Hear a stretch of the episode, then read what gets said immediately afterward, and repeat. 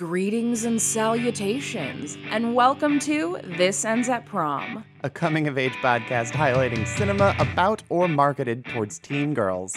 I'm one of your hosts, BJ Colangelo, and I'm joined by my wife. Harmony Colangelo, a trans woman who grew up watching none of these movies. Is today's movie a queen bee? Or are we killing the teen dream? Get in, loser. We're analyzing the movies people make fun of us for loving.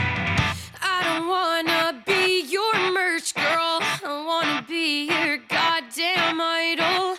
And I don't wanna have to work twice as hard for the same motherfucking title. But I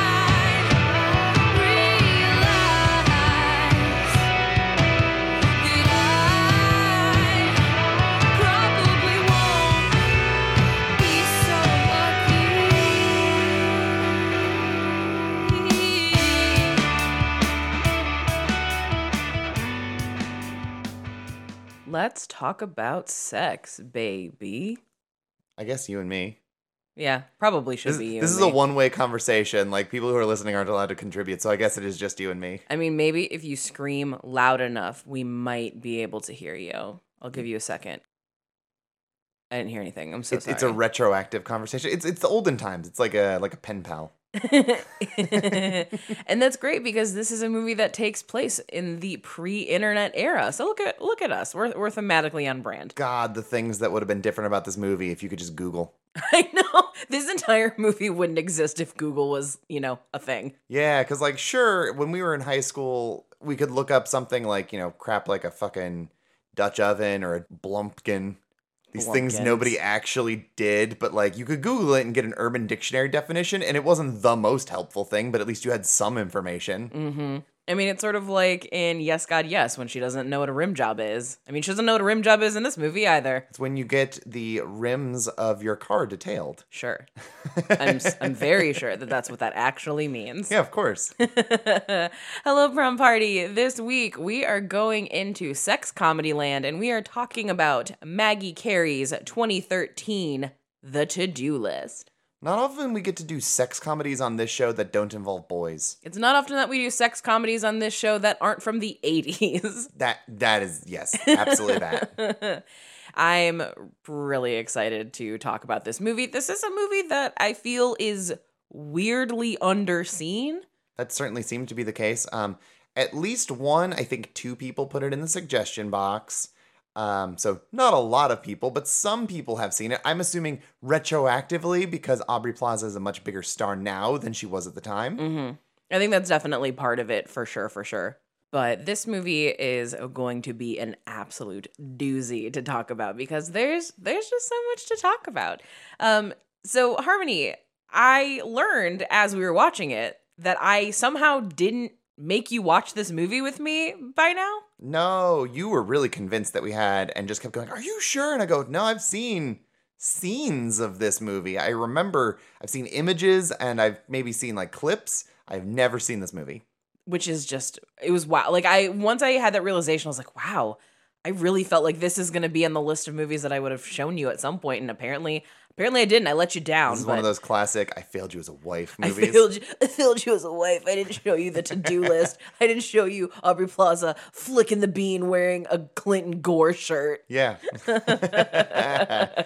Yeah, this is also a period piece. Uh, it is a movie set in the 90s, which it's very funny if you read interviews with Maggie Carey where she didn't realize that this was a period piece until she was trying to get uh, props and hairstyles and costuming for this and realized how many of the things she wanted, like that specific trapper keeper or a Ford Festiva with an automatic seatbelt, uh, they didn't exist anymore. And yeah, yeah, yeah, when you track that down, it becomes a period piece. yeah, and I think it, the movie is a lot better for it. I think so too. Absolutely. And one of the things that I also read in an interview was her understanding that, you know, technology has completely changed the landscape and the way that teenagers communicate. And I don't understand that world. So it would have been foolish to try to make a movie set in that world. So it was better for the story to be in the 90s. And like we said earlier, uh, this movie wouldn't exist if you had Google. Um, so it's probably uh, for, for the best that this is a period piece. And it, it's a lot funnier for that reason. Very bold of her to recognize that 10 years ago Mm-hmm. when now people are setting it in like different periods of like the 80s was the big one for a long time. Yeah. Like Stranger Things made the 80s like the decade, but then you would even get like the licorice pizzas or whatever where it's like, "Oh no, but we're making like art because it's a period piece, which means it has like more artistic merit and not we want to write a script where cell phones don't exist." Mm-hmm. Yeah, the invention of cell phones uh, were kind of a nightmare for storytelling because it's just too easy to like solve life's greatest mysteries by just googling it. Yeah, like having all of the information at your disposal like that, Mm-hmm. it's just God, it just fucks things up. Right, Like like you have to start writing caveats of like, there's no reception, my cell phone is broken. You need to justify not having it. right because the very first thing is some critic's going to be like, mm, I don't believe this film because they could have just called a tow truck or whatever situation it is. Yeah, yeah, yeah. It's but so no, this is this is a movie where you can be the smartest person in your school and still be an idiot. Yes. Oh, God. And I love that. So, yes, we're talking about the to do list. It is absolutely fantastic. If somehow you have not seen it, here is your synopsis. Feeling pressured to become more sexually experienced before she goes to college, Brandy Clark makes a list of things to accomplish before hitting campus in the fall. That is a very vague way of putting it, I suppose. It is a to-do list. Um, as you told me before we sat down to record, uh, this movie was a lot more direct with its original title of The Hand Job. Yes. So, how this movie came to be is that it was originally called The Hand Job. It is written by Maggie Carey, um, also directed by Maggie Carey. And this movie ended up on the blacklist. And if you don't know what that is, the blacklist is a list that comes out every single year where people in the in the industry name their favorite unproduced scripts. So scripts that they absolutely love, but they're not going to make for any number of reasons. Sometimes it's budgetary, sometimes it's like, oof, we don't know if this is going to sell or this is too niche. And this ended up on the blacklist. Um, and then at the Austin Film Festival, which tends to favor a lot of screenplays, like they do a lot of celebration of screenplays, they did a panel on the blacklist and they invited Maggie to do like a live reading of this. So she brought in Aubrey Plaza because Aubrey Plaza was always supposed to be Brandy Clark. Um, and they brought in Bill Hader. Bill Hader was Maggie's at the time husband. And then they cast the rest of the characters with local actors from Austin. They did the, the live table read. It went over really, really well. Um, this is also pre Twitter. So then a bunch of like bloggers were like, this movie's really funny. Somebody should make this. And because of that positive reception, CBS Films was like, yep, let's do it. And that's how this movie came to be. Yeah, and and it's just a movie that a, a loud minority of people asked for, and those were the only people who went and saw it because this made movie made no money at the time. which is such a shame because in doing research for this, I, I read a lot of interviews with Maggie Carey and I watched some video interviews as well. And people ask her, like, well, what do you have next? And she's like, oh, I've got this script, but I can't really talk about it. Or, oh, I have this project, but I can't really talk about it. And she has gone on to do a lot of directing of television, um, a lot of it in like the world of comedy, because that's very much what she's good at. She's fantastic. Um, but this is the only movie she's ever directed. And that really bums me out because I think she is a fantastic director. This movie is so funny. It is so well directed. And the fact that she's not directed another movie is a fucking crime. Mm-hmm. So this movie came out in 2013, which is a weird time period. This is a little bit for of the dark ages. Yeah, it's a post studio indie boom. Uh, streaming is starting to really splinter off culture in a way. We're going to soon be doing more things with streaming, but it so far it's like in its infancy. Yeah, we're not we're not there yet. So, what kind of context are you bringing to the table this week? Because this is a, a, a very dark period for your standard teen fare, like we'll say high school films. Mm-hmm. High school films are uh, struggling in the Mhm. early 2010s because genre has uh, really, really taken the imaginations of, of the youth. Mm-hmm. So we talk about this a little bit whenever we come around to like this period of time on the show, but the franchises of Harry Potter, The Hunger Games, Twilight, those are the bread and butters. The standard high school fare, Eh, not not so much, but I'm, I'm gonna dig a little deeper than we normally do. Okay. So we have our standard alum of like, we are what we are, and The Hunger Games Catching Fire, two extremely opposed films. Are you Just- trying to say that a big budget franchise movie and one about cannibals is not the same? wildly different. The range of our show. right. So th- those are what we've done because there's just not a ton of stuff going on this particular year. You have the genre fare and the adaptations of Warm Bodies, Beautiful Creatures, Ender's Game, the second Percy Jackson, the second Kick Ass, and a little bit of little bit of horror sprinkled in, like like Carrie, mm-hmm. Kim- Kimberly Peirce's Carrie. Mm-hmm. Outside of that, to find films that made money is extremely difficult because I think the highest grossing standard teen film of this year was The Way Way Back, which made twenty seven million dollars. Mm. That is a good movie though. It is. That is that is a Sadie Hawkins dance contender for sure. Absolutely.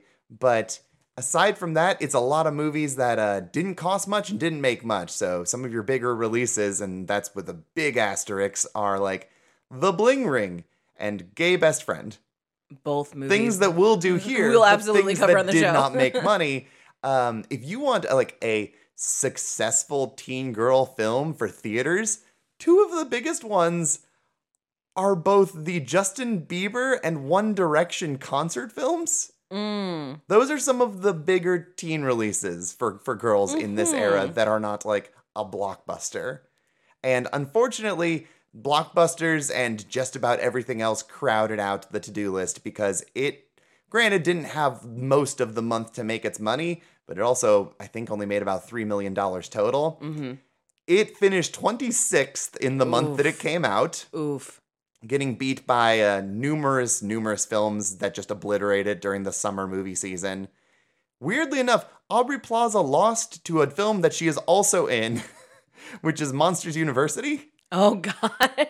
I mean, yeah, Family Fare is usually a guarantee to do well up until very recently. I mean, Despicable Me 3 made like $300 million. yeah, those fucking minions, man. Yeah. People the the rise of Minions. minions. It's not the rise of Gru. This is where the rise of the minions were starting. Yeah, really One, is. successful. Two, it's not a fluke anymore. Yeah. But um, yeah, it just just about everything was beating it because it's it's July. It's a very competitive time. So I can't exactly tell you why this movie didn't do well. The trailer is pretty faithful to what it is, I think. I if I had to come up with a theory, um, lack of marketing and the fact that this is kind of uh, something that's Apatow esque, you know, Mhm. in terms of, uh, of of this era. And Superbad came out like six years ago. Even if this is something new because it's focusing on like a girl in a way that a lot of those movies don't, I think just the subject matter may have been a bit tired by this time and it just didn't really excite people.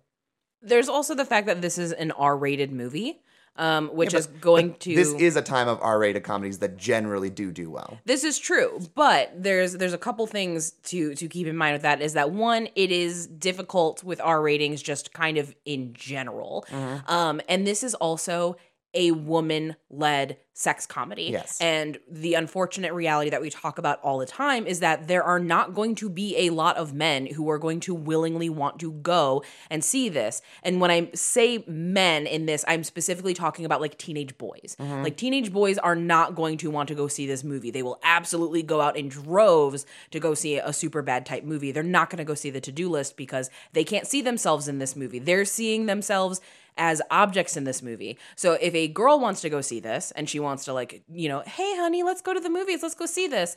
Chances are he's going to say fucking no because dudes are pathetic when it comes to this shit. Which is interesting to think about because maybe it's just the people I know, like anecdotally, because I have keep good company. But like, I know so many dudes who watched movies either in the theaters or on like Cinemax or something growing up that had female leads, but they generally walked away with going like, "Oh, that part in just one of the guys where she shows her boob." Mm-hmm. So there, there was. I the- like how you said shows her boob, like only one boob Yeah. is shown. Where do you get off having tits? Plural. Where do you get off having tit? Yeah. Um, I don't know. I think there is something about watching it when it's just sort of presented to you at home versus catching it in the box office.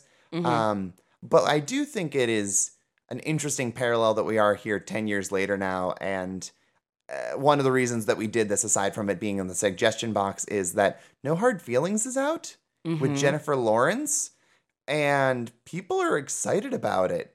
I'm mm-hmm. hearing very good things for like an R-rated sex comedy with like female star power, and like that's cool.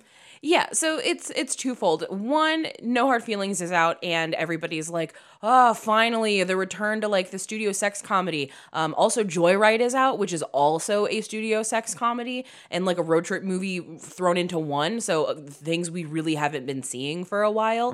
Um, but it's also the 10 year anniversary of this movie. Yeah. So we're looking at this movie a decade later, and I also think that in 2013 the the wave of feminism we were in we were in third wave we're starting to creep up on what we're kind of considering fourth wave the, the distinction of like when fourth wave starts is something Prominence of internet feminism. yeah we're not going to be able good to and bad. to dictate like the exact date of the start of fourth wave until like much later in life when we can really really uh, assess this in hindsight Mm-hmm. but it's this weird middle ground that's happening where we're kind of recovering from like the girl hate of the aughts, but we're not quite there yet. There's still some bleed over. So, a girl who is like sexually forward or sexually confident, like some people are like, hell yeah, girl, get it. And some people still are very much like, all right, slut. Well, like, th- there- that's where we are. There's that. I think also during this era, um, this is actually uh, this is actually interesting to bring up for more than one reason.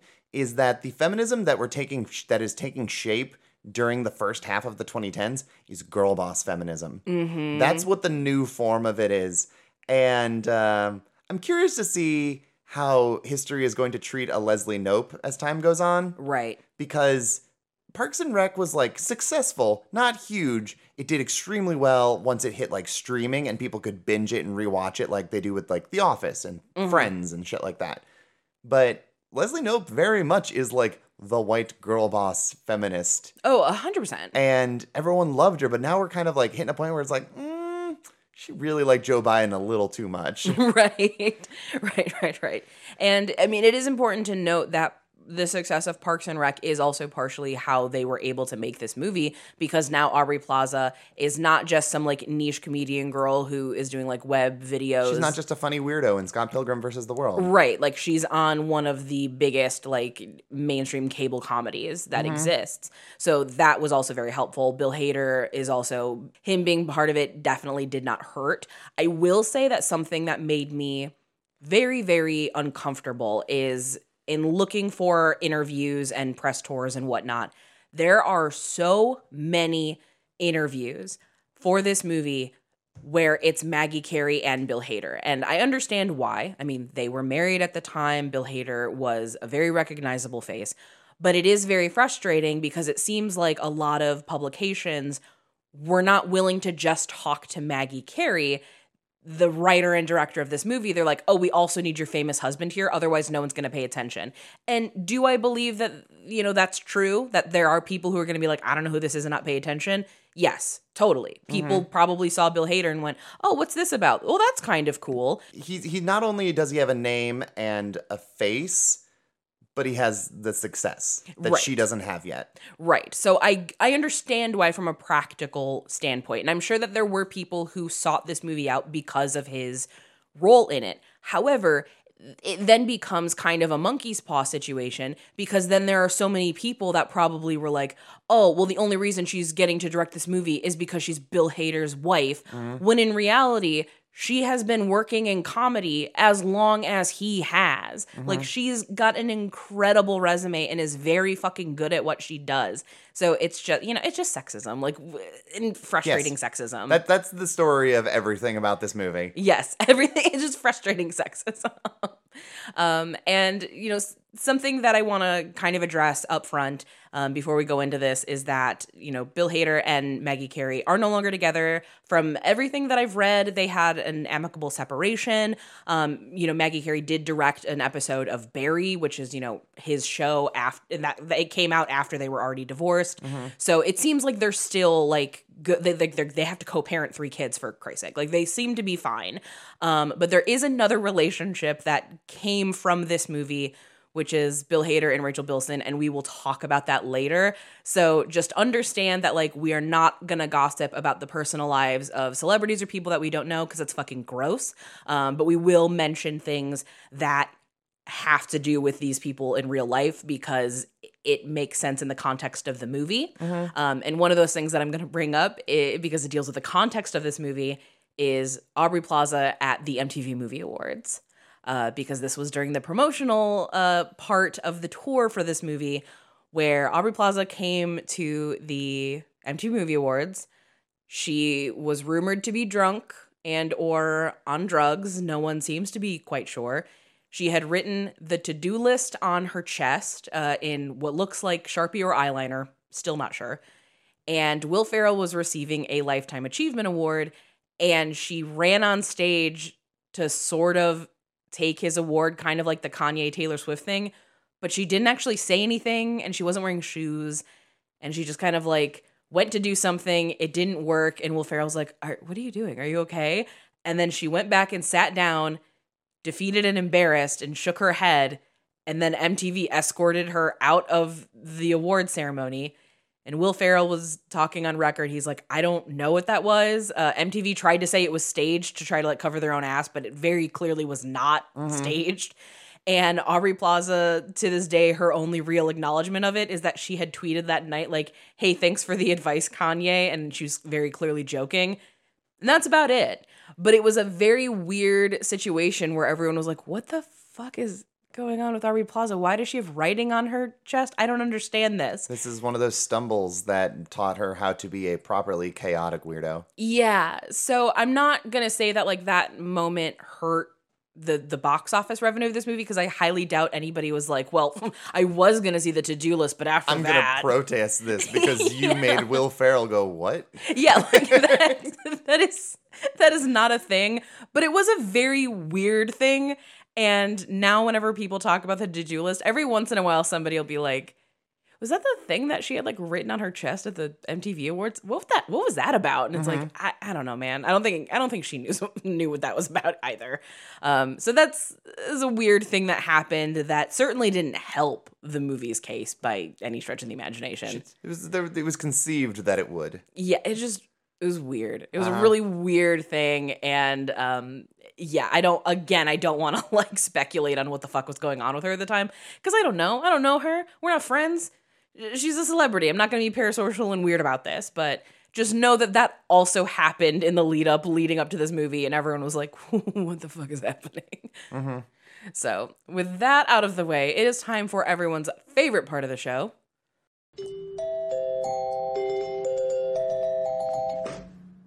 Happy July prom party. Quick announcement. For those of you who like to listen to the podcast over on the Stitcher platform, I'm sure that you probably have noticed this already, but Stitcher is going away after July. If you want more information about how that relates to our show, we made a post about it that is free to view on our Patreon, and it goes into far more detail about it. Also on the Patreon, things that you can look forward to this month are Sadie Hawkins Dance Teen Boy movies, two excellent films this month. We're doing Orange County and Stand By Me. For our Molly tier patrons up at the highest level, we are unfortunately done with Freaks and Geeks and now moving on to My So Called Life, which I have watched precisely none of and know virtually nothing about. So this will be a very enlightening experience, basically like how everything on this show is. And for musical milestones, we made a promise about a year ago when we launched it that we covered MySpace once. We're coming back to talk about MySpace emo bands and the unique relationship they had with teenagers and teen girls in particular. Aside from all of the mini episodes, you also get the benefits of access to our suggestion box, the monthly playlist and newsletter, and obviously the extensive back catalog of previous releases that we have on the Patreon.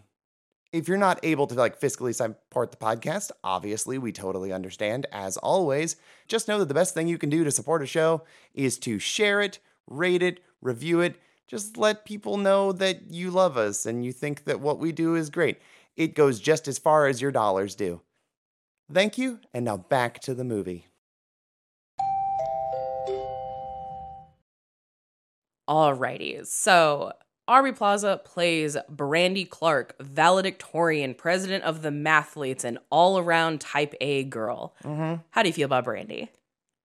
She is not making a good first impression of this movie Mm-hmm. because she is so um persnickety Mm-hmm. and particular and high strung and unfun in like the first 30 minutes of this film.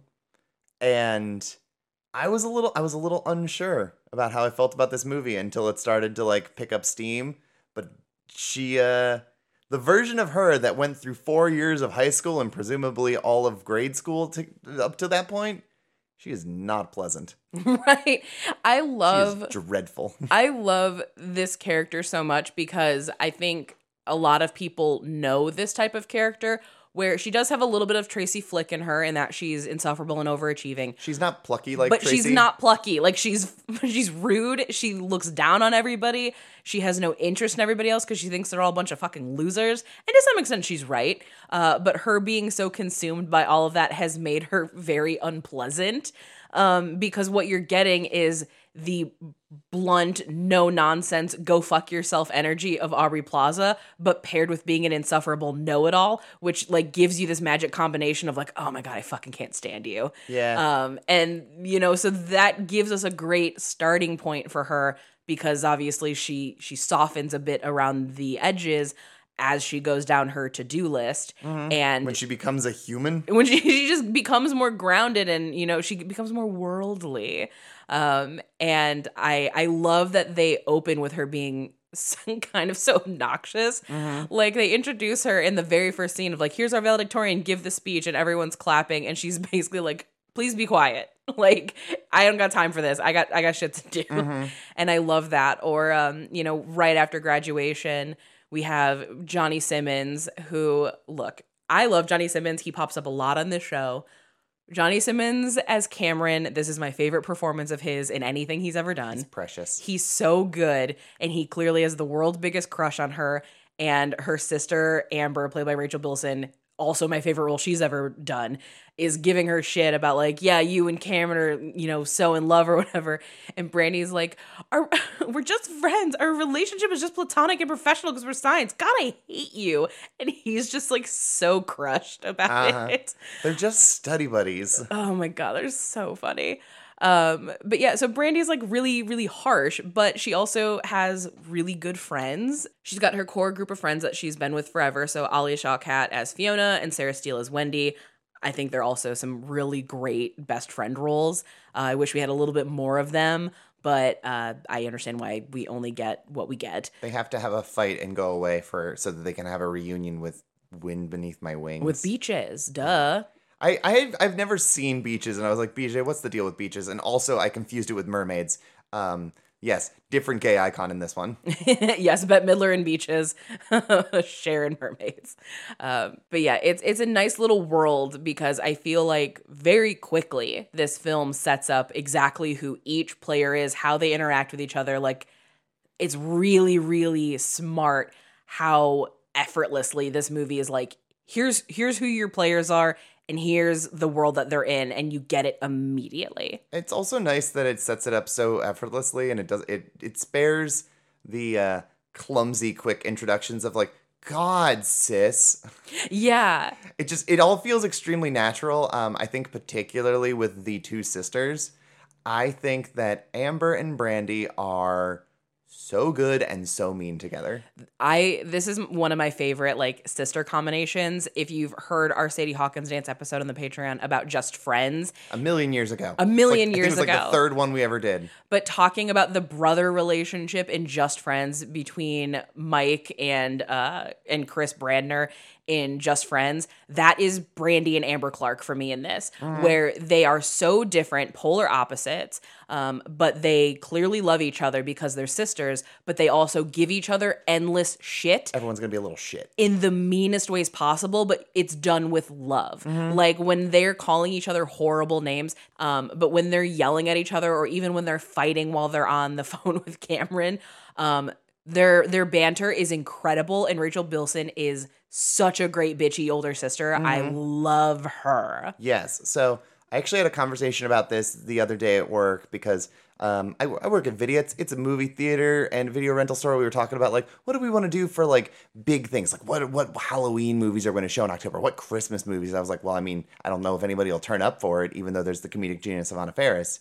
But Just Friends is probably my favorite Christmas movie. And someone was like, oh, yeah, I like that. Except, like, it feels really weird and poorly aged because, like, they, they like, say gay slurs to each other on the phone. And I go, no, I need you to understand here. I need you to understand that is such brother bullshit behavior. Mm-hmm. This is such sister bullshit behavior in a way that I go, I recognize this from my friends and how they interacted with people.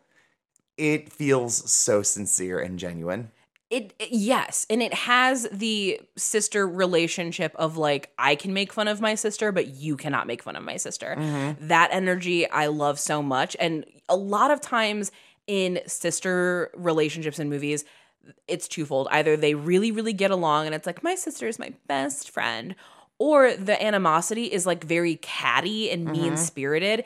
It's not mean spirited in this. Like Well- it's mean, but like there there's a warmth behind it because one second it's like shut the front door amber i hate you. And like the next minute it's like okay i'm taking notes. Thank you for educating me on what an uncircumcised dick is. Got it.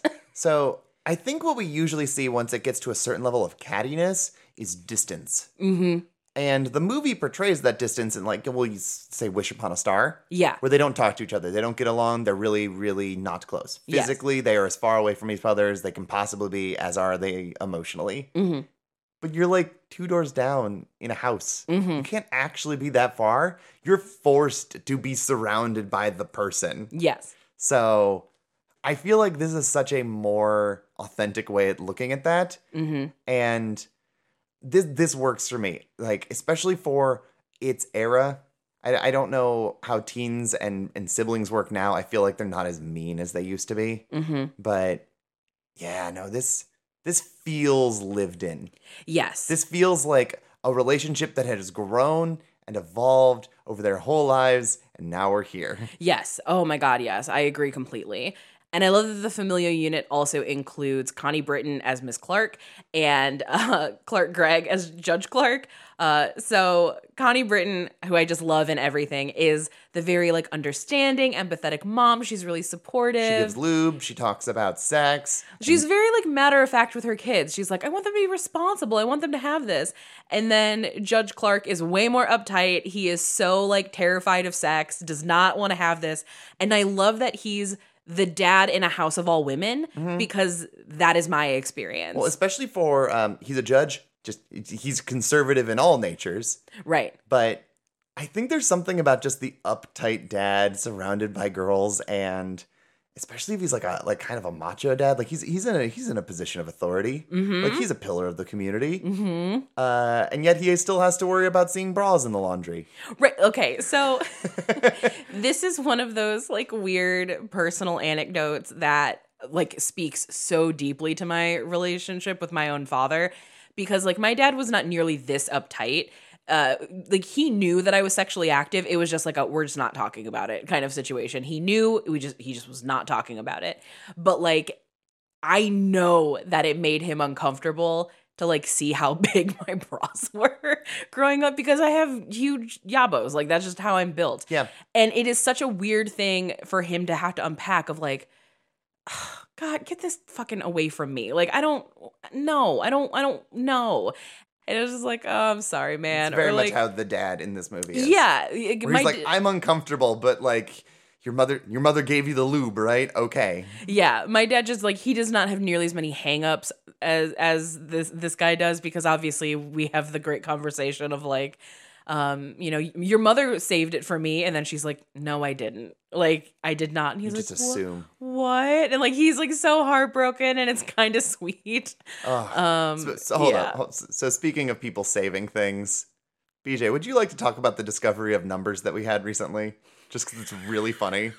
I mean, sure you have to start because I'm laughing too hard So um, we were watching something. It was we were we were there was a post going around Twitter, or we were watching a movie or something, and people were talking about body counts. And I'm like, I don't know what qualifies as a body count. Once you get into like the nitty gritty of gay sex, it's like, well, do fingers count? Like, Right. Is Does it, is mouth it- stuff Is it enough to get a president in trouble? Like, does that technically sex? It gets into like a weird territory when it's not purely like I'm sticking a penis into a vagina because like the back door is still you're a virgin in the eyes of God. or not the back door Never not the back door. there's some doors we don't open Yeah, so we had to think about this, and I'm like, I have no idea what mine is. And BJ sat down and worked out the math, and she's like, Oh my God, I think you're number 36. And I'm like, Oh, dude, would have been so much funnier if I was 37. Because then it's like clerks. And then you like re went over your numbers and started fucking cackling to yourself after like 20 minutes and went, I forgot someone. You are 37. and then I'm just like trying not to suck any dick on the way to work today. And you go, Oh, yeah. Um, not even to count that. That number's way bigger.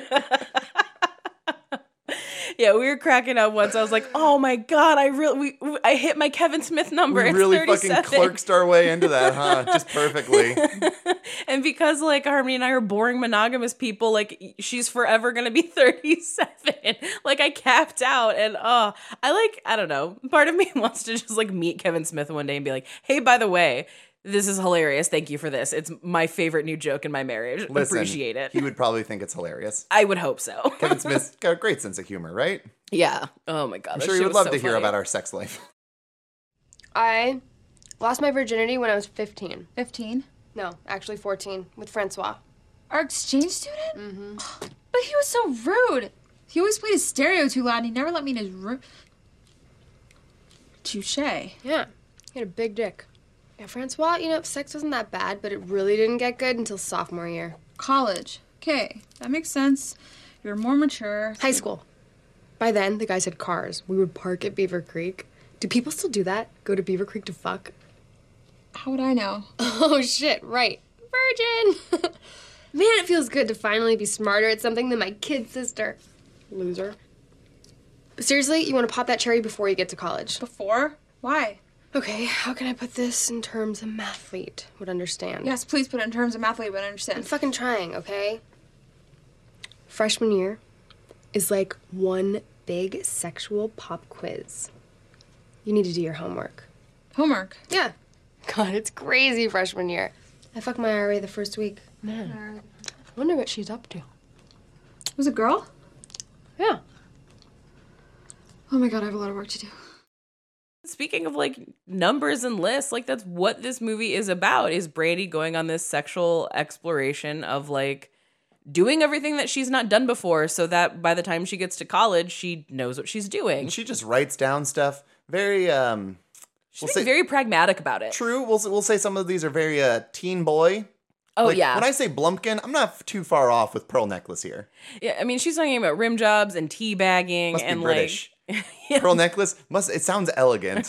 right, like all these things where it's like you don't need to know what that experience is like. Motor Motorboating. Yeah, mo- You I don't mean, need to do these things like you can, I guess. Right. And something that I do like is that she has this long list and we only see her do a couple of them.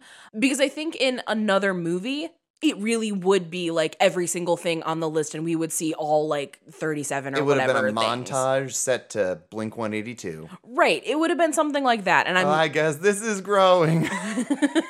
but I'm glad that that's not what this movie does and instead we just see her do what she does when she does them. yeah. And I think that that is very, very smart. So her first like big thing that she does is she gets finger banged, finger blasted, finger bombed uh, by Cameron at a party while she's wearing a skirt. and there's a Such an ugly skirt. it's so atrocious because it's denim and it's 90s and the It's 90s the- were not a good time period for skirts. It's the worst kind of skort. The kind of yeah. skort that doesn't go around to the back. right. So it's pure, it's shorts from the back, but from the front it's a skirt. it's like shorts with a modesty panel. Yeah, yes. I hate that. That is the worst kind of skirt. Yeah, uh, and it's her. She chooses him first, um, not because like she's particularly into Cameron, but because Cameron spills on himself and then double washes his hands, and she's like, "Oh, well, then I know they're clean." You've got clean fingers, though I did not see him clean under his fingernails. I did not either, but I feel like Cameron's just like naturally a clean kid. Yeah. Is uh I believe this is also the scene where she just tells things like I'm wet. I'm fucking wet. Just do it. Yes. Because her friends are like, be sure to tell men that you're wet because they love hearing that. right. Which like, oh my god, it's was this ever a thing for you where like this was not so much of a thing for me. I, I would embellish a little bit for the Mm-hmm. benefit of some people where I'm like, I'm feeling this, but I know you'll be you'll be more responsive if I'm a bit more vocal, you know, things like that. absolutely. Like, oh yeah, right there. And it's like, well, I mean, a little to the left. Like just give give them feedback of things as we go along. But particularly for women, I think that they learn what to say based on guys who have watched porn and know what they want to hear. So it's like Pavlovian. I think it's a combination of a couple things. Like one, it's Pavlovian in that like when you watch porn, because so much porn is made with men Oh, in it's the male mind. Yeah, yeah, yeah. So even if you are not a man, um, you do kind of absorb some of that information, and it's like Straight men love the under the ball cam. I don't know why. It's like, yeah, but you want to like, t- you know, do this or whatever. But there is so much like placating male ego involved in a lot of like Mm-hmm. Oh my god, you're sex. so big. Oh my god, I'm so wet. Yeah, a lot of that Right kind there. of a lot of Ah, that kind of bullshit. Fuck me deeper. Yeah, like that stuff. I think because you're placating the male ego, and the problem is like it works a lot of times where like eh, you're like, oh, you want to kind of get this done and over with. So what do you do? Uh, you say things that's gonna make them come faster. um, I mean, it's also just like if you're playing into a scene and y'all everyone's just playing their roles, that's fine. Mm-hmm. You know, you're you're in the moment, you know, we're going along, we're doing our thing, fine. But like there cannot be dudes out there that think that every woman is gonna go like, fuck this cunt. right. Every single time you have sex with them, like, oh my god, my dirty fucking grr." like, no, most women don't aren't like that, like they are in porn. Right. And like don't get us wrong. There's nothing wrong with dirty talk. Like dirty talk No, dirty talk's be, fine. It's just most women don't do that every time they have sex, Right. Like in porn, and guys who don't know that, it's a problem. R- yes, exactly that. Like when when it becomes an expectation and not like a fun thing that you do together, that becomes annoying. Mm-hmm. Yeah. Um. But yeah, so she gets finger bombed as she calls it by Cameron because he. I, I don't think getting fingered underneath your skirt is that's not the not the best fingering position. I mean, yeah, he washed his hands, but he's also if she's not actually wet and he just he just dried his hands out, then you're just getting a fucking raw thumb. Mm-hmm. Uh-uh. Mm, that's not good. No. And also, she's yet to like really explore her own body yet. She doesn't know what feels good. She doesn't know what she likes yet. Um, and it is also important to note, like I kind of skipped over this, um, when she kind of makes this decision of like, this is what I'm gonna do. It's because she sees a hot college guy at a party and is like, oh, I'm gonna lose my virginity. to This guy, like, I'm gonna fuck this guy. That's that's my goal by the end of summer. Rusty Waters. Rusty Waters. Rusty. Waters in 1993 doing a uh, an acoustic party version of Pour Some Sugar on Me. The sexiest of all songs, of course. Yeah, but it's like Def Leppard was not a cool band No. in 1993. You are getting by on the good graces of a strong jawline and a good haircut. Yes. And he's also got like sick abs. yes, But like you're a handsome man and you're fine. Your Right. song selection is weak, but at least it's not Wonderwall because that's not out yet. Right.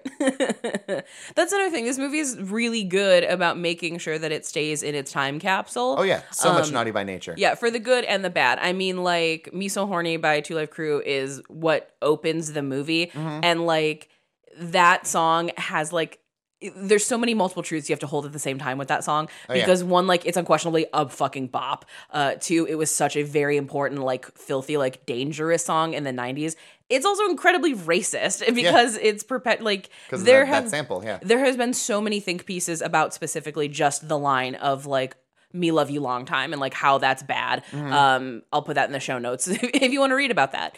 Um so like this movie is so painfully 90s in the good ways and the bad ways which i appreciate because it's not trying to paint like this faux nostalgic image of this time period the way something like a stranger things often does with the 80s this is like no the 90s were awesome but also terrible and here's why. Well, uh, didn't weren't you telling me before we recorded that a lot of the dialogue from this is specifically following like diary entries so that like the verbiage and the colloquial is correct? Yes. So I read an interview that Maggie Carey did with I think Vulture where she was talking about like making sure that the the lingo and the jokes and the references were all accurate. She went back and looked through her high school diaries and the interviewer was like mortified like, "Oh my god, I would never want to go through that. I sometimes find it like really frustrating to see what I was like as a teenager because you know, you have to accept that you probably sucked." Um and her response was I love it. I didn't find it frustrating. I liked how, as a teenage girl, I was really confident. I was really right about stuff that I knew nothing about. And I love that I had strong opinions. And I think that that's great about teenagers now. I think they should have strong opinions and you should be confident. And I think sometimes as you get older, you shy away from that. And I wish that I had a little more of that. And the interviewer was like, Well, I was confident and loud, but I was wrong about everything. And her response basically was like, I mean, yeah, there was definitely things that I wasn't right about, but in the moment, I knew that was right for me, and I was mm-hmm. confident about that. You can be confident and be wrong. Totally. Most people are. A lot of people are. Yeah. And I like that it seems like she's very in tune with who she was as a teenager and doesn't want to shy away or, you know, hide that part of her because this is a fictional movie, but there are a lot of autobiographical elements. Maggie Carey also grew up in Boise, Idaho. She also was a, a lifeguard in in the summer after her high school. She went to school around this time period. She was also like a really good student and played a lot of sports Right, and what you know. yeah, she wrote what she knew and then she embellished it for the emphasis of comedy, which I think is the best way to write comedy. Yeah, it's the the pro wrestling character, which is like the best characters are the person, but the vol- with the volume turned up. Mm-hmm. Yeah, Yeah, and it's that's basically that, and that works. Um, something I actually think is really interesting to think about as far as like this being semi autobiographical, and from what I can tell about the '90s, what I recall is that this is pretty pretty faithful to my to my recollection. Mm-hmm. Is um so Yellowjackets. Yes. This is not a criticism of Yellowjackets. It's merely a, a statement that people make that the girls from the 90s portion of that show don't talk like how people talked in the 90s. Mm-hmm. And that is correct. However, when it comes to authenticity, that oftentimes doesn't make for good good TV, doesn't make for good movies. You have to like walk a fine line on being authentic, but also like making something digestible that actually hits correctly. Mm-hmm. Because if you had people saying things like fucking bogus or whatever Mhm. in like a cannibal woods setting, doesn't really hit right. Right. It would sound weird. Yeah, like I'm sure that they wouldn't in life or death situations be like, "Oh man, these wolves are bogus." Right. But it's it's really um I think with a comedy you can get away with, you know, certain things that you can't with like a, a drama horror thing. mm-hmm. Um but no, I just think it's really interesting to think about the way that we portray certain decades and how we have like selectively boiled them down to components and then modernized them. Mm-hmm. I like the idea of this being like, no, it's it, it's very much based on writing that was done in the moment by someone of age. Yes, I think that I think it's really smart, and I think that it comes across really well. There was another interview that I read that took place after the Austin Film Festival premiere of the movie, um, when it was already done, where Aubrey Plaza sat either in front or behind Maggie Carey's like high school friends who came to see the movie. And I guess Aubrey like looked at her because there were so many moments where her friends like laughed their asses off because it was so specific to their coming of age experience. And she's like, oh, that's why that joke stayed in there. Or, oh, that's why she does or says or is whatever this because that's what it was really like during that time period. And I think that's why this movie feels so lived in, like you said earlier, because it is coming from a lived in place. Mm-hmm. No, I agree. And I also love that uh, it's not set in the Midwest, but it is not set anywhere prominent. Yeah, this isn't a coastal movie. No, I, I thought it would might maybe it was like Los Angeles, how like the Sandlot. There's mo- numerous scenes of fucking mountains in the background because it's mm-hmm. filmed in Los Angeles, but they don't say where it is. But it's clearly like Los Angeles. Right. This one, it's like there's mountains. I just assume it's Los Angeles or at least somewhere in Southern California. It's not. Nope, it's Idaho. Those are different mountains. Yep. There are, in fact, different mountains that look like that in this country. It's just most movies are filmed conveniently near Los Angeles. And I think the fact that it's in Idaho is also such a smart placement. One, because it, it becomes more authentic to the writer director's experience, but also because the way that society and like teens and culture and whatever operate in a place outside of the coastal cities Of course. is very important mm-hmm. because the experience is wildly different. Like Nicolas Cage in Valley Girl, like going down like the Hollywood Strip and like seeing all these different lifestyles and cultures, and whatever. You're not gonna get that in fucking Idaho. Nope. Like the same way you're not gonna get that in the Midwest. So there is a level of believability to like Brandy not knowing shit about shit Oh, yeah, that I she's a really appreciate. Sheltered little suburb. Yeah. Um, so going down the list of things that she does, a lot of it is with Cameron, and that's important because Cameron loves her. Um, and we learn that because she gives him a handy J in the movie theater while also getting yelled at by D'Arcy Carden, which rules. I love that she's just kind of there. Um, but she she gives him a hand job with butter. with movie theater popcorn butter. Um, she also this is the first time she ever sees uh, an uncircumcised penis because she was not expecting that. but again, a good sisterhood moment because she's jerking him off and she's like, what do I do with this? So the first thing she does is she calls her sister because her sister is sexually worldly and is like, what the fuck do I do with The this? The only thing she's smarter about. Yes, and she loves it. She loves that she finally has an area of expertise over her sister, which I I just love that dynamic so much. Um, so yeah, she jerks off Cameron in the movie theater, and based on the sound effects, because we don't see what movie they're watching, it definitely sounds like they're watching like a G-rated movie, um, because there's some like boyoyoing like cartoonish sound effects going on. Amongst all of the the slurping and squelching, yes, it is the noisiest hand job. yeah, it's a very he he does not know how to shut the fuck up. No, he doesn't. In his defense, he's uncircumcised. It's extra sensitive. This is true. This is very true. This movie does have a great scene with the daughters and mom talking about it, where mom basically is like, you know, you're actually denying them more pleasure. It's pretty awful. And I was like, Fuck you, Mr. Kellogg. and then uh and then dad comes down and it's like, is dad uncircumcised? And he's like, and I gotta go to work. Like, nope, I'm noping out of this Yes. conversation. And also, just because I don't want to leave any loose threads dangling, uh, when I yelled at Kellogg's, it's because the guy who is responsible for that cereal is also responsible for popularizing circumcision in the United States for non religious reasons. Yes. Because he was like, oh, it's cleaner, and yeah, every man will do it. And then he'll go, I want my kid to be circumcised because I want their dick to look like mine. And turns out he did it just to uh, make it less sensitive and cut down on masturbation because like a like a good Christian, People are weird. right? It's so fucking weird. Just being like, I need these babies to jerk it less. we're, we're gonna circumcise them all. Yeah, and now much. it's the dominant penis in this country. Yes, this is true. Um, so yeah, she she jerks off camera in the movie theater, and he yells out that he loves her. Yes, and turns out that is not just a moment of passion.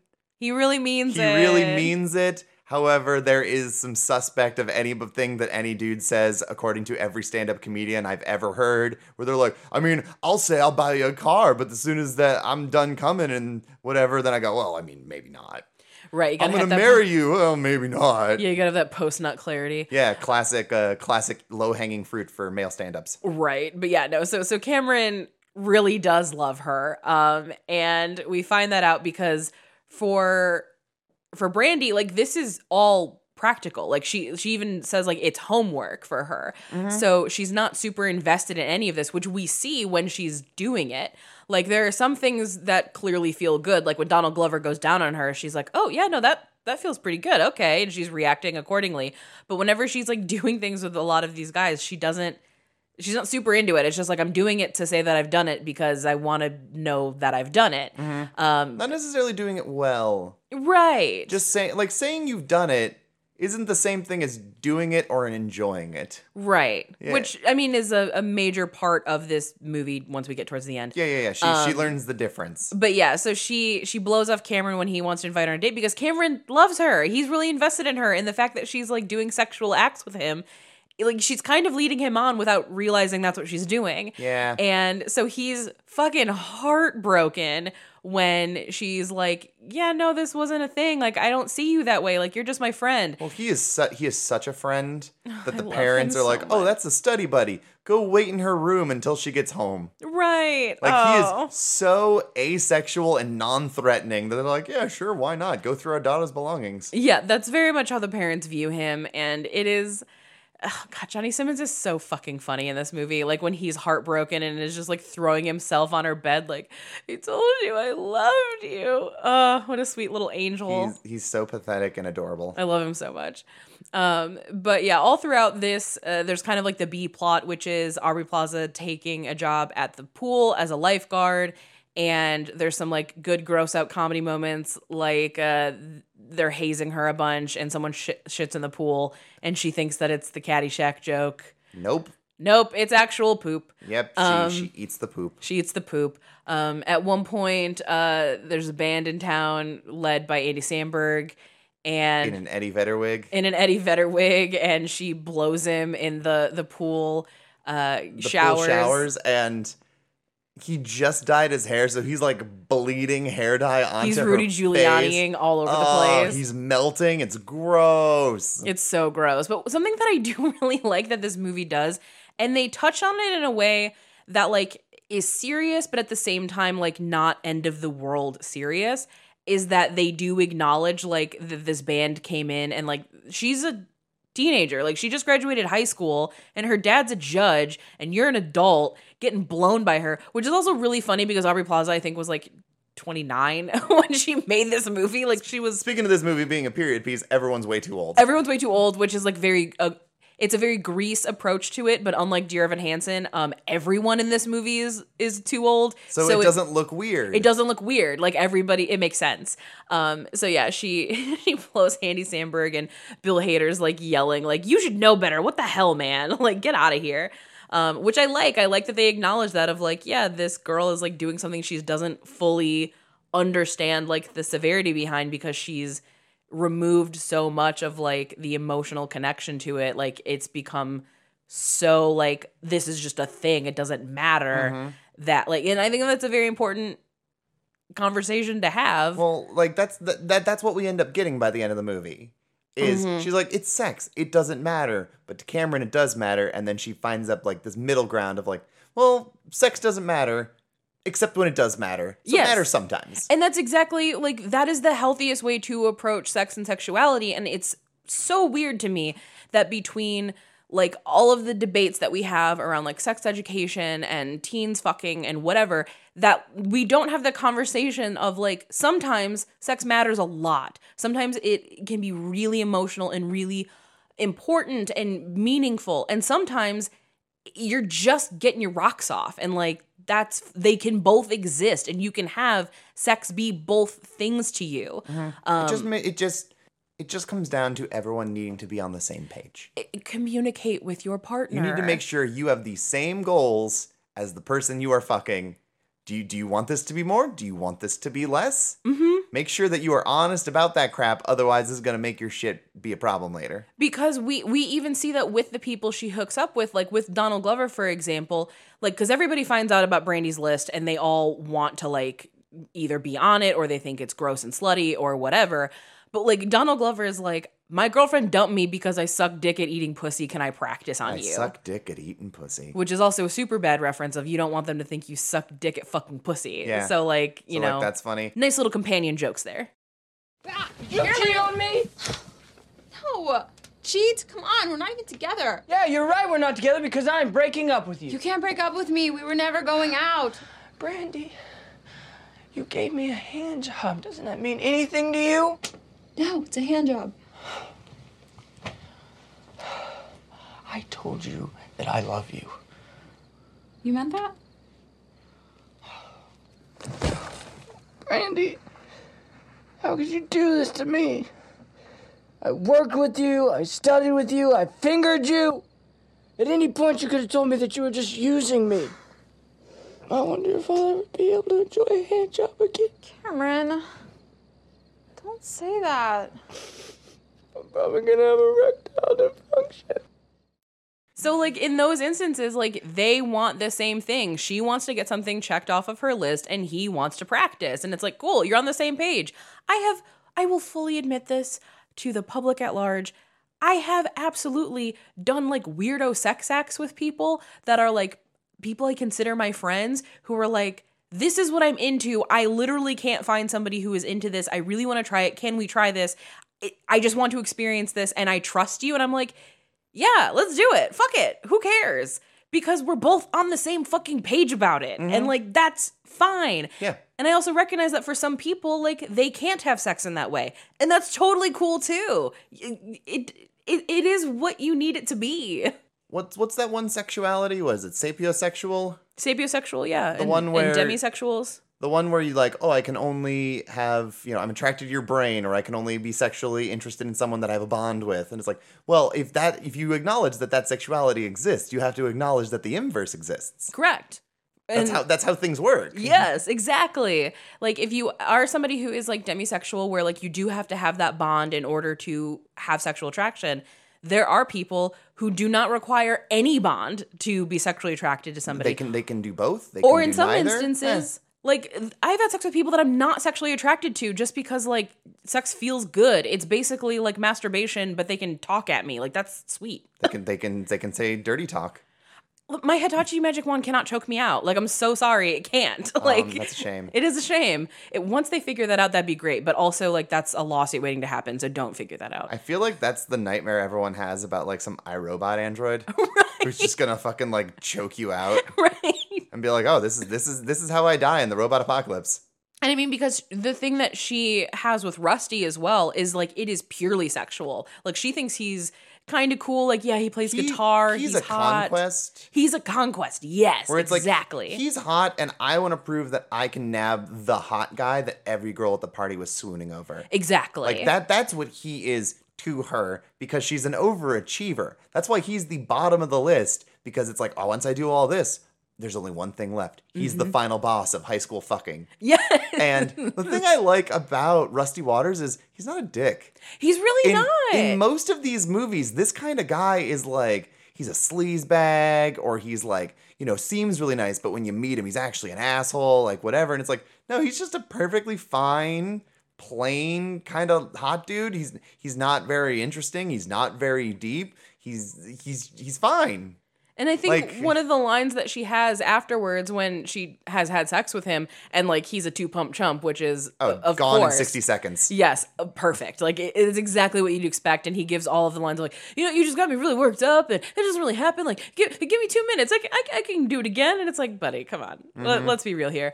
But when she talks to him, she's like, "Do I regret having sex with you? No, you're hot, and this is going to be an awesome story to tell my friends in the future." Sometimes, like that's fun. Like there's nothing wrong with that. And she, you know, because this is a movie written by adults and played by adults, it's a little bit more self-aware than any teenager would be in real life, but that's why this all sex comedies are fantasy films. Well, yeah, but it, it, it, that joke is funny though. Yeah, it's a Like, funny joke. When you're 28, you will absolutely be like an adult who will recount stories of blowing a second rate musician in a pool shower as he bleeds hair dye on your face and he goes like loudly into the acoustics. right. Like and I love how matter of fact it is and when she is giving her big speech, she's like, "I'm a teenager. I'm supposed to like do this kind of stuff. I'm supposed to mm-hmm. experiment. I'm supposed to do whatever." And I like how matter of fact it is. And I think that matter of factness and how frank this movie is about sexuality is probably why it turned off so many people and like freaked them out. Oh yeah. Um, because another thing too is, uh, you know, we have the masturbation scene, which I love because she's trying to make herself come and it's not working, and she's like, "You're not a quitter, Brandy. Come on!" Like working really hard to make this happen. What is she screaming like aloe vera or Oh yeah, yeah, um, yeah. She ends up humping the pillow, which again, like rite of passage, There- can't there- interfere. It's a canon event. There's a lot of ways that you can discover how to masturbate, and and some are easier, some are are, are wrong. Mm-hmm. Like for me, I used like a rag. Ow, It was it was a soft rag. But still, ow. Oh, I mean, it wasn't like I wasn't giving myself like a rope burn. Okay, that's what I was worried about. No, no, it was delicate over a long period of time. Oh. So like I had it all figured out, but it's like that's not the best way. Like the smart way would be like you just use fucking lotion. Yeah. Why, why didn't I use lotion? I don't know. I was 14 and stupid and didn't know how to do this.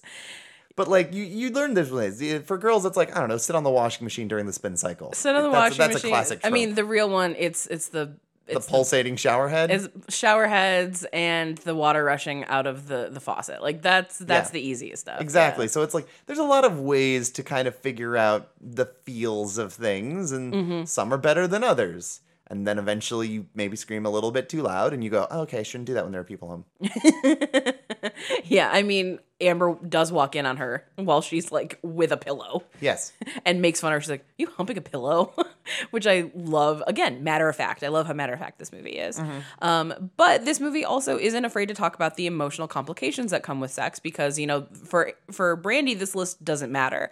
So that means when she dry humps uh, Christopher Mintz-Plasse, McLovin, for those at home, Yes. um, that is still, still playing a high schooler six years later. he plays a high schooler for a very long time. Well, he to be fair, he was especially young during Superbad. This is true because he was an actual high schooler. Yes. Um, but you know that is a guy that her friend had a crush on, and she's Wendy. she's She like Duffy forever. She's really upset about it because she's like, "What the fuck, man? Like, I like that guy," and she's like, "You weren't dating though," and I'm confused now. And she's like, "But you should have known better. That's not okay. And then she even tries to say, well, Fiona, you wanted to date, you know, Cameron. And she's like, yeah, but I asked you first. Like, I didn't just assume. And like, Pose before bros. that's a very important conversation to have as well. Um, and I like that this movie does that. Like there this movie is really quick in its runtime and tackles so many really complex issues very effortlessly and very again matter of fact like I mean, it's. I think almost it's so casual about it that people don't realize it because it's just like slid in like a line or two or just like one interaction. It's like cool. We're moving on to the next thing. because So it's just it's there, but they don't dwell on it. Well, yeah, and like in a lesser hand, a lot of the conversations in this movie would be presented like very special episodes or after school special type Mm-hmm. episodes, or it'd be extremely dramatized over like a three episode arc on Degrassi. And this movie's like, no, we're just dealing with it now and moving on. Yeah. And I like that a lot. I find it very refreshing. Worst case scenario, I think that you don't realize how much it affected you until years later. But at the time, you're just like, I don't know, it's just a thing I did. Um, I think also that the way that it's so subtle or doesn't dwell on it, it has also made it so that people don't realize quite how smart this movie is about it. yes. It's too subtle for a sex comedy. Mm-hmm. So I actually wrote about this film for Slash Film about a year ago when we were still doing the daily stream RIP. I miss that so much. But one of the things that I noticed in doing some research about this is that the to-do list received mixed reviews. Some found the film too filthy, others found it too safe. Some believe the film made sex seem too important, while others found it trivializing the activity. But everyone seemingly agrees that Aubrey Plaza delivers a fantastic performance, which she does, and it deserves to be celebrated. The to do list serves as somewhat of a litmus test for the viewer, where your own personal feelings about sex, namely women's pursuit of sex, will determine how you feel about the movie. The film is filled with all of the usual gags of gross out, awkward cringe, and spontaneous moments of heart that we see in teen boy sex comedies, but is shown through the perspective of someone who hasn't been socially encouraged to want sex their entire life. And that I think is another reason why this movie is so important because there's like a cultural understanding whenever we have these teen boy sex comedies of like, of course this boy wants to lose his virginity by prom. That's just a matter of fact. That's just a thing that we're told is the thing. Right. And the fact that this is not about that, the fact that this is about a woman is immediately going to be polarizing because mm-hmm. people have their own opinions about it. The existence of women in general and women's sexuality is consistently politicized. And I don't think people know what to make of it because if you are a woman watching this, you want her to be reflective of your own experience. And if she's not, then you don't like it because we live in a misogynist society and we all have internalized misogyny to unpack. Um, and I don't know, there's also something about this that I find really fascinating through a 2023 lens because I also think 2013 was just not ready for this movie the way that people are now. I think it's both too late and too early. Yeah. Yeah. I, think- agree. I think this could have done better if it came out sooner, before we had an understanding of what like a, a millennium sex comedy looks like Mm-hmm. in in this era, and then start to make judgments on well, it doesn't go far enough or it goes too far, Mm-hmm. you know, because we're comparing it to other things. If it had came out maybe in like 2008 when there's fewer things to compare it to, I think that that would be more uh, if people would judge a little bit more on its own they would give this movie and this character their autonomy. Because I, I think when you try to influence a character to be like well this isn't my experience or this i want this to be a reflection of me or my coming of age you are then removing the thing about the character that makes them a character. Right. and their mistakes and their journey is the most interesting thing because we mentioned at the start of the episode that she's really really unpleasant. She is unlikable and it makes a weird first impression for this movie. Mm-hmm. But by the end it's like oh no like i, I love this. Mm-hmm. I, I love where she has gone. I love what she has learned. I also just love aubrey plaza's delivery of every line because she has such a unique way of delivering anything that no one else can do. Yeah, every line delivery in this movie is the right one from all of the characters across the board because this is yes an Aubrey Plaza vehicle, but it is also a comedic ensemble. Oh, yeah. Um everybody is hilarious. They all have great material. Like I don't feel any of the characters are wasted. Like there are some that I would love to see more, but the time that we do have with them I think is well spent. Sure. Which I really really really like. Um and this movie is really raunchy. And like the thing I was thinking about is like, I don't think this movie goes too far. It's like we watch her jerk off Cameron and then like look at the cum in her hands between her fingers like it's a spider web. Um, we see her spit Andy Samberg's spunk out onto the bathroom floor after Bill Hader is yelling at her and being like, "Open your mouth! What were you doing?" And like she spits. Um, and then there's a great swallow joke. Is like, "What would you have done if I wasn't here?" Probably swallowed. Incredible joke.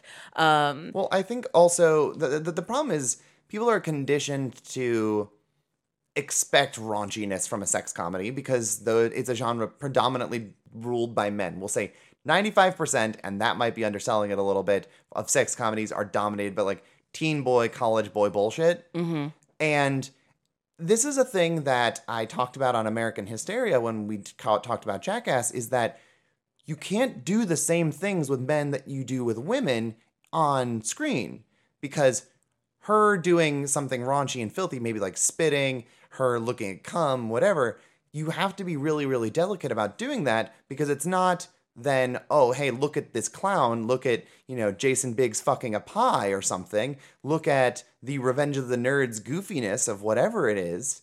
You're not laughing at them the same way. It now crosses into a territory where it's like you're laughing at her, but also it becomes fetish content. Right, So you are sexualizing her in her weird misunderstandings and failures, and that becomes complicated and gross. Right. Jason Biggs fucking a pie in American Pie is a joke. A girl doing the same thing becomes cake farts. Like Yes. Like it, it, be, there's a porn category for it. Yes, like there you you need to be really delicate about how you handle this, not because I don't think women can do it, but it will it's a matter of how it will be digested. Exactly. 100%. Thank you so much for saying that because like this movie ends with her getting it in the ass. Like she gets Never in the back door. like she gets fucked from behind by Cameron in college and Apparently that's how she comes. yeah, yeah, she has a, her first orgasm from getting fucked in the ass and her dad walks in, which is really funny because no back door. Yep. Um, but like, so this movie goes really far. But I think when people say it doesn't go far enough, what they mean is that like we never see Aubrey Plaza naked. We never see like the closest thing that we get to like seeing anybody really really naked. Like she does get on top of Rusty Waters, but she still has a bra on. And, then there's the, the, part scene where her bathing suit falls off. Yes, the very her classic bathing 80s suit, move. Her bathing suit falls off, so you've got that, and then there is the unbelievably hilarious visual of Bill Hader fucking Rachel Bilson, and then like Dad enters the room and he picks Rachel Bilson up because she's so much smaller than him yeah, too. she's like five one. Bill Hader's like six two. Yes, and he, she he's still in her, and he's just like holding her and then trying to shake Dad's hand at the same time. That visual is hilarious. Like get what, what's his line? Uh, get out of my house and get out of my daughter. Yes, and like we watch him like pull himself out of her, but we don't see any of it. We just know that Yeah, that's what's covered, happening. Covered in blankets. But yeah. Oh god, it's so funny. But like on that note, a very important thing that was learned recently is that uh it, a couple years after this movie, Bill Hader and Rachel Bilson did date for a period of time. Mm-hmm. And Rachel Bilson has gone on record speaking on podcasts to saying that the first time she ever had an orgasm was because of Bill Hader. No, I don't think she said it was him. I think she said the date and internet sleuths put Yeah, the pieces together and figured out that it was Bill Hader. Yes, I think that's what it was. You're right. Um, but it's that makes that scene like in some like really different context.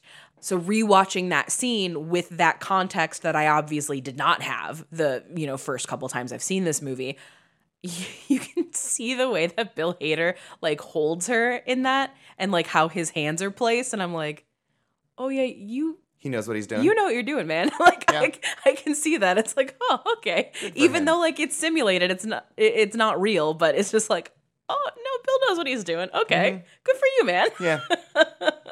Which I think is just funny. It's just endlessly funny to me. Um, and Bill Hader in this whole movie is honestly really good. He like, is we really haven't talked about him, and he's like arguably the second most important character in the movie. Um, Yeah. Bill Bill Hader being a, a little bit more of an involved character versus uh, his his summer mentorship thing that he does in like Adventureland. yeah, That one's more hands off. This one's much more direct because he's the manager of the pool. Yeah. and Even though he can't swim, Yeah. and so Brandy has to teach him how to swim all summer. So they Yeah. have like a, a or they they may have a friendship. Yeah. I would say he gives like big brother energy, especially because he becomes uh, protective of her. Yes, he does. He becomes very protective of her. Um, he also eh, recognizes that like eh, she's very very intelligent, but she doesn't have street smarts. So he's trying to also serve as kind of like that figure for her of like Big Brother energy is very very true because like she's wiling out and doing crazy stuff, but he's like not gonna narc on her Sure. which I think is really, really important. And the only time that he does when he's like, oh, I should probably do something about that, he doesn't end up doing anything anyway because he gets distracted by Amber. He, fu- he fucks her sister. Yeah. It's like she might be in trouble, but you apparently want to have sex with somebody because your now ex fiance fuck some strippers in Vegas. Chippy. Yeah. Yeah, the fact that his name is Chip is really funny and the constant like Chippy cheated on me. Yeah. Like it's just perfect comedy or Rachel Bilson looking at him like, you got a dick under that poncho? Incredible. just incredible. Yeah, but like even thinking about it in that context, like it's a matter of what does sex mean where Brandy asks him like, "Oh, are you going to start dating my sister now?" And he's like, "Nah, I think that was a one-time thing cuz she just really wanted to get laid or whatever cuz this fucking dude." And I don't know, sex means different things for different people. It's uh it Cameron has a very high school way of approaching things where it's like, "We held hands. That means we're boyfriend girlfriend now." Right. Like It's- that- It's so sweet. he immediately jumps over some steps and ends up somewhere that he shouldn't be in a way that is really unrealistic but innocent. Mm-hmm. So yeah, I don't I don't know. Like you in high school when you go on one date, it means like your boyfriend girlfriend now. Right. And they they even use terms like like like. Yeah. It's I like, didn't know "Oh, do you like like, me. him?" Yeah, so it's it's very uh it's crossing that threshold of like maybe freshman year versus senior year in terms of understanding sex. And when Brandy and Cameron do reunite at college, he tells her like I lost my virginity and it's pretty much implied that like the woman was very much like in charge of the situation and he lost his virginity on like a bathroom floor at a college party. So like not romantic, not special. Most people don't lose their virginity in romantic ways. no. Um but they just they just do it and he's like I get what you meant now. Like it can matter, but it doesn't have to. And that's cool. Sometimes it's just sex. Some people want that first one to matter. Like their dad wants it to be like, oh, on their wedding night, I'm your first, whatever. And other people are like, get the fucking first one out of the way easy. Right. Like their approach is like how I am- was with tattoos, where I'm like, well, I want the first tattoo to mean something, and then I want all the other ones to be dumb as hell. yeah, and I think that, that it's just very important to understand like what does sex mean for you and what do you want because if you do want to wait until marriage, there's no shame in that. Do do what is good for you. Yeah. Like This whole movie's basically just like, do what you want with sex, view it how you want. It's really not that big of a deal. Mm-hmm. You, you don't need to push it on anybody else. It doesn't have to be one thing. Mm-hmm. It's, pr- it's pretty easy in how open it is. Yeah, it's your own relationship with sex. And the the only thing that's like frustrating, and this is not the movie's fault by any stretch of the imagination, this is a reflection of society. But this movie becomes subversive because of it. And it shouldn't be. Like, this should not be a subversive sex comedy. This should just be a sex comedy.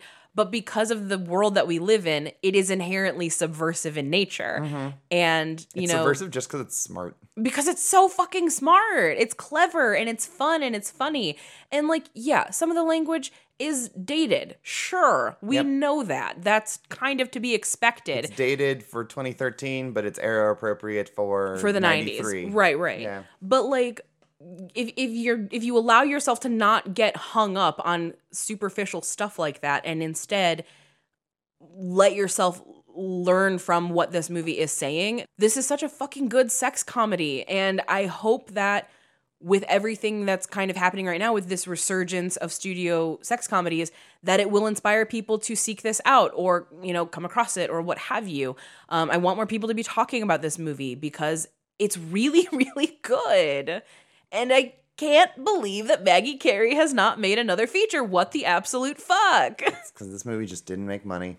It, it so set her up for failure. like she's And it's not the movie's fault, even. Like this is such a genius script. Like it's so good. And I hope I don't know if anyone out there listening knows Maggie Carey or in any way crosses paths with her, please let her know that she's fucking brilliant. Like please tell her. Someone tell Maggie Carey she's brilliant and I would give anything to see another Maggie Carey movie cuz Yeah. she's great. I know our podcast has a little bit of reach because somehow it got back to Jason Biggs that I really like Loser, and uh, he was really stoked about it and messaged me one time. So like, I'm not gonna say this is impossible. Right. we have dreams, and our dream is to just let Maggie Carey know that we love her. I like that is our dream. I just want people whose stuff is underappreciated to know that their stuff is way better than people treated it. I feel like we should just make a list at some point of like the things that we really want. And like at the top of the list for me is like letting Maggie Carey know that I think she's great. And then I feel like also at the top of that list is letting Michael Rosenbaum know that he gave a really wonderful performance in Sorority Boys that's really affirming to trans people. like I those are the things I want. We will have that opportunity one day. One day. One fucking day. Yeah. Well, I think that we are kind of coming to a natural conclusion here on the to do list. So, Harmony, the to do list is asking you to the prom. Is it a yes, a no, a maybe, or are you buying her ticket so she can go on her own? No, this is this is a yes. I I think in this new era of like joyride and no hard feelings and even even shit like like bodies bodies bodies mm-hmm. like there's there's there's a lot of Oh, Bottoms is coming out later this year, which I've seen and you haven't seen. yeah That is also going to be one you want on your radar. yeah I think that there is gonna be a really big and cool shift for how we handle like messy girls and sexuality and sex humor through like a teenage lens.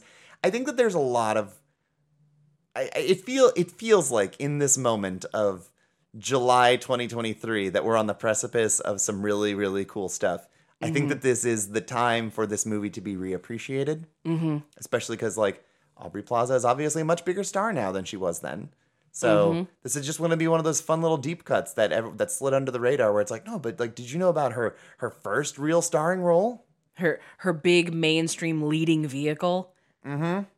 Awesome. Well, thank you again for listening. As always, you can follow the show on Twitter and Instagram at This Ends At Prom. You can follow me on Twitter, Instagram, TikTok, and Blue Sky, and I guess Threads at BJ Colangelo. And you can follow me on Twitter and Instagram at Velocitraptor, Veloci underscore trap underscore tour. And I also have Blue Sky now, but they don't allow underscores there. So now I'm just like Harmony Colangelo over there. I have a professional handle, I guess. I know. Look at you using your name. what is Uh, that?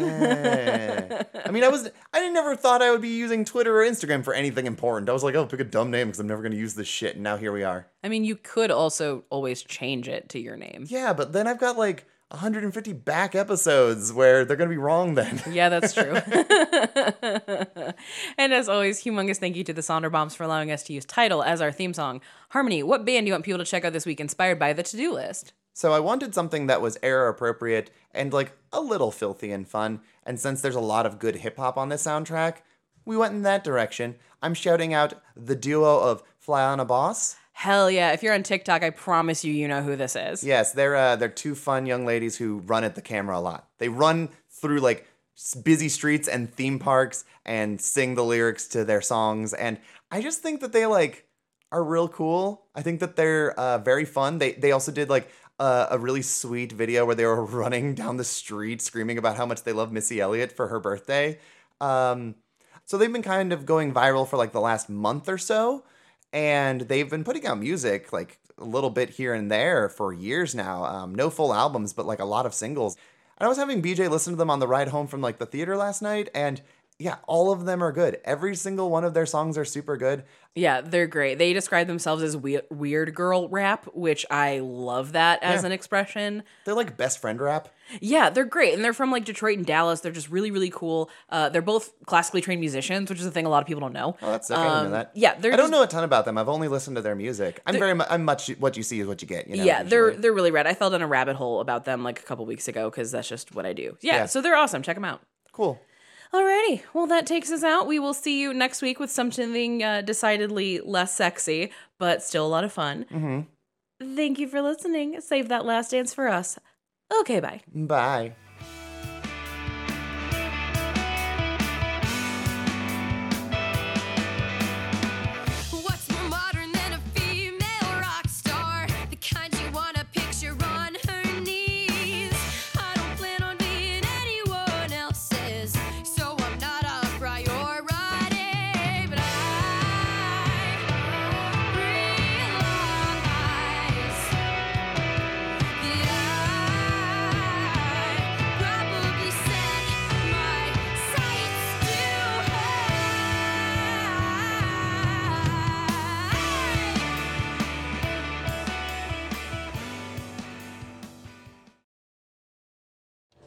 Scam on other guys and then hook up with Rusty. Mm-hmm. No offense, but how? You said yourself he's out of your league. I never said that. I did. Okay, yes. He's out of my league now, but not once I learn how to pearl necklace him. Huh. Actually sounds really elegant. It's not. This episode was brought to you by Pod People Productions. To find more episodes of this show and others, please visit podpeople.me.